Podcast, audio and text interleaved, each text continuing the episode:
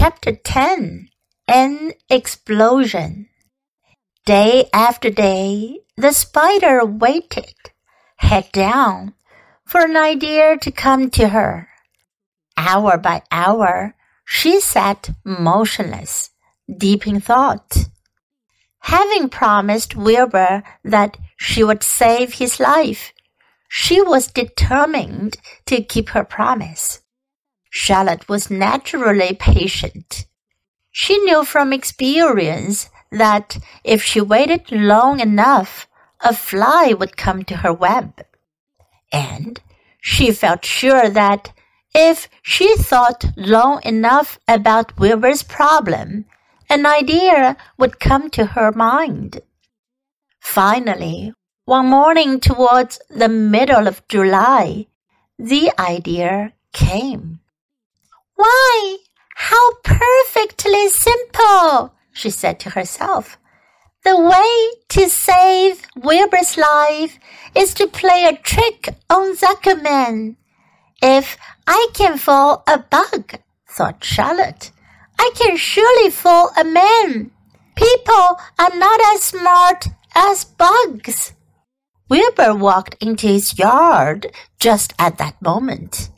What are you thinking about, Charlotte? he asked. I was just thinking, said the spider, that people are very gullible. What does gullible mean? Easy to fool, said Charlotte. That's a mercy, replied Wilbur, and he lay down in the shade of his fence and went fast asleep. The spider, however, stayed wide awake, gazing affectionately at him and making plans for his future. Summer was half gone. She knew she didn't have much time. That morning, just as Wilbur fell asleep, Avery Arable wandered into the Zuckerman's front yard, followed by Fern. Avery carried a live frog in his hand. Fern had a crown of daisies in her hair. The children ran for the kitchen. Just in time for a piece of blueberry pie, said Mrs. Zuckerman. Look at my frog, said Avery, placing the frog on the drawing board and holding out his hand for pie. Take that thing out of here, said Mrs. Zuckerman. He's hot, said Fern. He's almost dead, that frog. He is not, said Avery. He lets me scratch him between the eyes. The frog jumped and landed in Mrs. Zuckerman's dishpan full of soapy water. You're getting your pie on you, said Fern.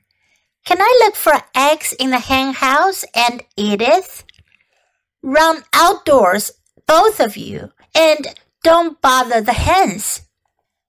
It's getting all over everything, shouted Fern. His pie is all over his front. Come on, frog, cried Avery. He scooped up his frog. The frog kicked, splashing soapy water onto the blueberry pie. Another crisis, groaned Fern. Let's swing on the swing, said Avery. The children ran to the barn. Mr. Zuckerman had the best swing in the county. It was a single, long piece of heavy rope tied to the beam over the north doorway. At the bottom end of the rope was a fat nut to sit on. It was arranged so that you could swing without being pushed. You climbed a ladder to the hayloft. Then, holding the rope, you stood at the edge and looked down and were scared and dizzy. Then you straddled the knot so that it acted as a seat. Then you got up all your nerve, took a deep breath, and jumped. For a second, you seemed to be falling to the barn floor far below, but then suddenly the rope would begin to catch you and you would sail through the barn door going a mile a minute with the wind whistling in your eyes and ears and hair. Then you would zoom upwards into the sky and look up at the clouds, and the rope would twist, and you would twist and turn with the rope. Then you would drop down, down, down out of the sky and come sailing back into the barn, almost into the hayloft. Then sail out again. Not quite so far this time. Then in again. Not quite so high. Then out again. Then in again. Then out. Then in. And then you'd jump off and fall down and let somebody else try it. Mothers for miles around worried about Zuckerman's swing. They feared some child would fall off, but no child ever did. Children almost always hang on to things tighter than their parents think they will. Avery put the frog in his pocket and climbed to the hayloft. The last time I swam on this swing, I almost crashed into a barn swallow, he yelled. Take that frog out, ordered Fern. Avery straddled the rope and jumped.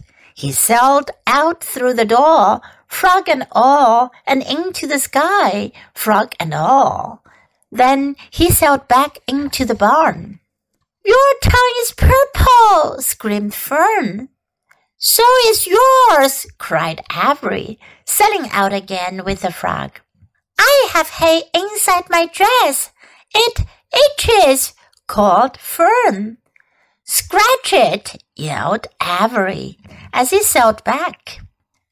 It's my turn, said Fern. Jump off. Fern's got the itch, said Avery.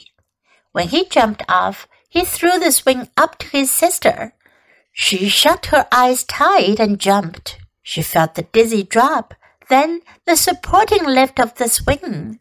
When she opened her eyes, she was looking up into the blue sky and was about to fly back through the door. They took turns for an hour. When the children grew tired of swinging, they went down towards the pasture and picked wild raspberries and ate them. Their tongues turned from purple to red. Fern bit into a raspberry that had a bad tasting bug inside it and got discouraged. Avery found an empty candy box and put his frog in it. The frog seemed tired after his morning in the swing.